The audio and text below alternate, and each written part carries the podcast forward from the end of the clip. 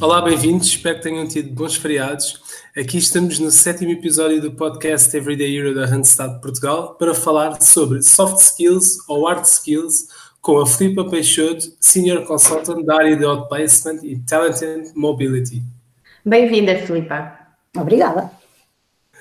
Filipa, fala-nos um pouco sobre ti. Então, sou a Filipa Alves Peixoto, como referiste, sou da área de Outplacement and Talent Mobility da Randstad e trabalho há cerca de 15 anos em, em gestão de recursos humanos nesta área e antes trabalhei em gestão de promoção de saúde e bem-estar. Uma curiosidade sobre mim. Um, Sim, uma, sim, já estou a ver que estás atento aos nossos podcasts. Estava à espera que, me perguntasses. Boa. Então, desde pequena que me, que me diziam que eu deveria ser, ou que tinha jeito, não é?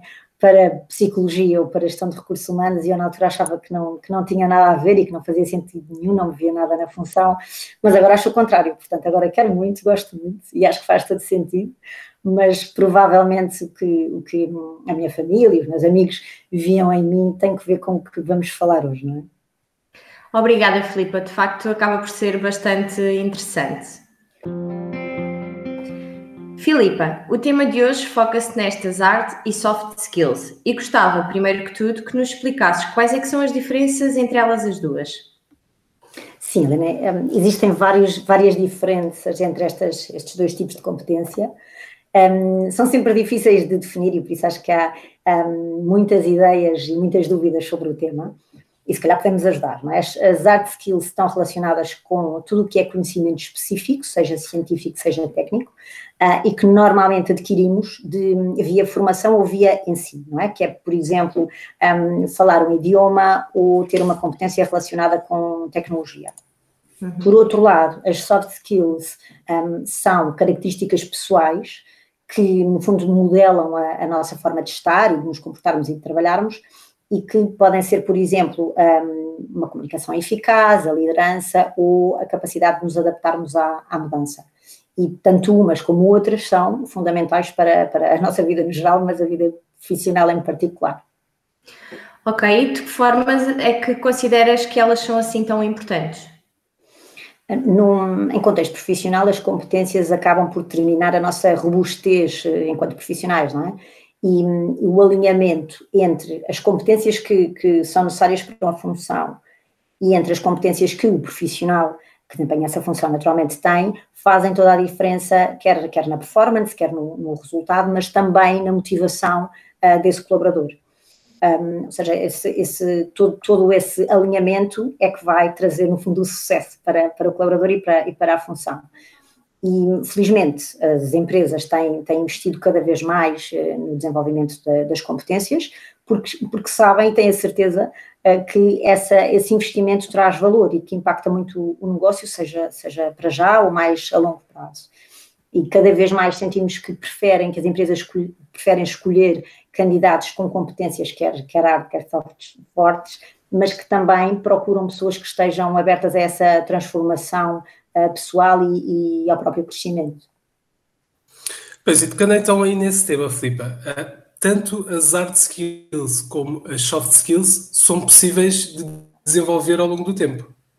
Sim, são, mas um, de formas diferentes, ou seja, ambas são, são, se podem desenvolver. Um, as hard skills desenvolvem-se através da formação, da educação, é? de, de, de, passagem de conhecimento mais formal, ou até através de um tutorial no YouTube, é? podemos aprender, por exemplo, a trabalhar num, num software através do YouTube. As soft skills um, também se, se, podem desenvolver, felizmente, mas implicam aqui uma maior transformação interna, é? E pode, e pode ser um processo mais longo. Um, neste caso, para ser, para ser eficaz, para haver efetivamente mudança da, e alteração da competência, uh, faz mais sentido combinar processos diferentes de formação, o treino também, naturalmente, mas uh, coaching, mentoring, experiências imersivas, ou seja, que no fundo ajude um, a concretizar a, a, evolução nessa competência.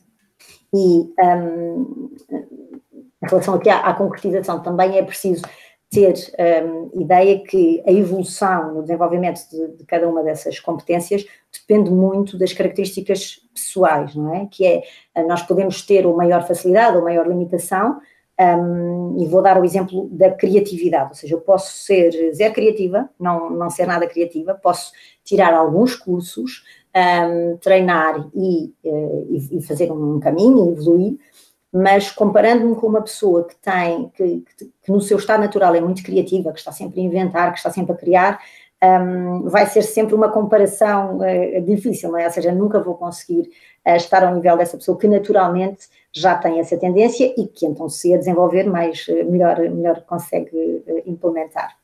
Filipa, e para quem está à procura de emprego, quais destas skills são mais importantes? Depende muito da função e da cultura um, organizacional que procuramos. Podem, ou seja, dependendo da função ou da cultura, podem procurar uh, competências completamente diferentes, mas excluindo aqui estas variáveis, um, as empresas estão atualmente a valorizar hard skills um, associadas à tecnologia, como inteligência artificial, programação, gestão de dados, por exemplo, um, competências relacionadas com a criação de conteúdos no digital e gestão de recursos humanos e gestão comercial. Por outro lado, nas soft skills um, estão a valorizar a capacidade de adaptação à mudança, a orientação para soluções inovadoras, visão estratégica, capacidade de influência e relacionamento também, e uh, o tão falado growth mindset. E, no fundo, aqui estas soft skills mais procuradas têm que ver com um, o mundo do trabalho como, como o conhecemos hoje, não é? E a dinâmica, e a dinâmica atual no mercado, um, que no fundo é um, é um contexto de mudança constante, imprevisibilidade e, e instabilidade. Eu lembro-me que o LinkedIn, no ano passado, publicou um estudo sobre as competências mais procuradas e uma delas era também a, a gestão do tempo, não é? Que tem que ver com um, o mundo, exatamente como vivemos, e eu acrescentaria aqui o foco também, relacionado com a gestão do tempo. Ótimo. E Filipe, e agora passando um bocadinho para a tua opinião pessoal, afinal, uhum. quais contam mais, as hard skills ou soft skills? Eu acho que contam as duas. Um, e mais uma vez, dependendo de função e de, e de, cultura empresarial, mas a resposta seria contam as duas.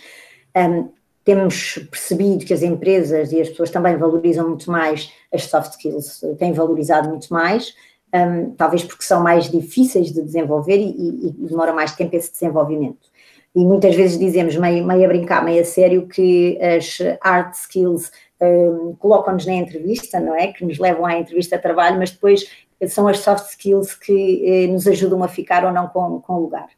E, e, na verdade, todos nós sabemos que o mundo do trabalho e as empresas mudaram muito e que ser um, um bom técnico só, ser só bom tecnicamente, já é muito, muito pouco, já é muito curto.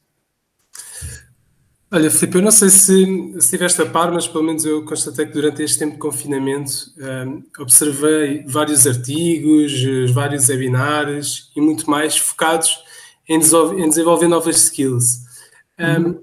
Acreditas que, que este devia de ser um novo hobby das pessoas, por assim dizer? Acho que sim, a par com fazer pão, que foi uma grande tendência do confinamento. Mas, mas sim, mas eu acho que, que mesmo antes, antes disso, felizmente, as, as empresas e os profissionais já estão com esse mindset, com essa vontade um, e uma grande orientação para o desenvolvimento pessoal, e isso é muito importante para, para nós todos, não é?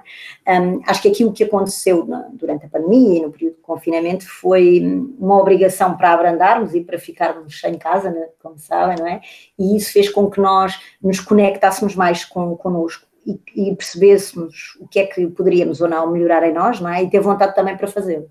Um, portanto, todo este contexto permitiu essa evolução, que eu, que eu espero que não se perca, um, mas sim, acho que é um bom hobby e que, que acho que podíamos, uh, a par com outros, por exemplo, ter um ginásio onde pudéssemos treinar soft skills. e, na verdade, eu já treino as poucas vezes, as raras vezes que vou, uh, desenvolvo uma grande resiliência. Filipe, obrigada. Eu vou repensar a minha agenda para garantir que também vou cultivando algumas competências. Que bom, já fico contente por ter inspirado um bocadinho e passado a mensagem. Claro que sim. Bom, chegamos ao fim de mais um episódio. Só me resta agradecer à nossa convidada a presença. Obrigada. E obrigado a todos também os que nos ouvem. Sigam as nossas redes sociais em Randstad Portugal e um excelente fim de semana.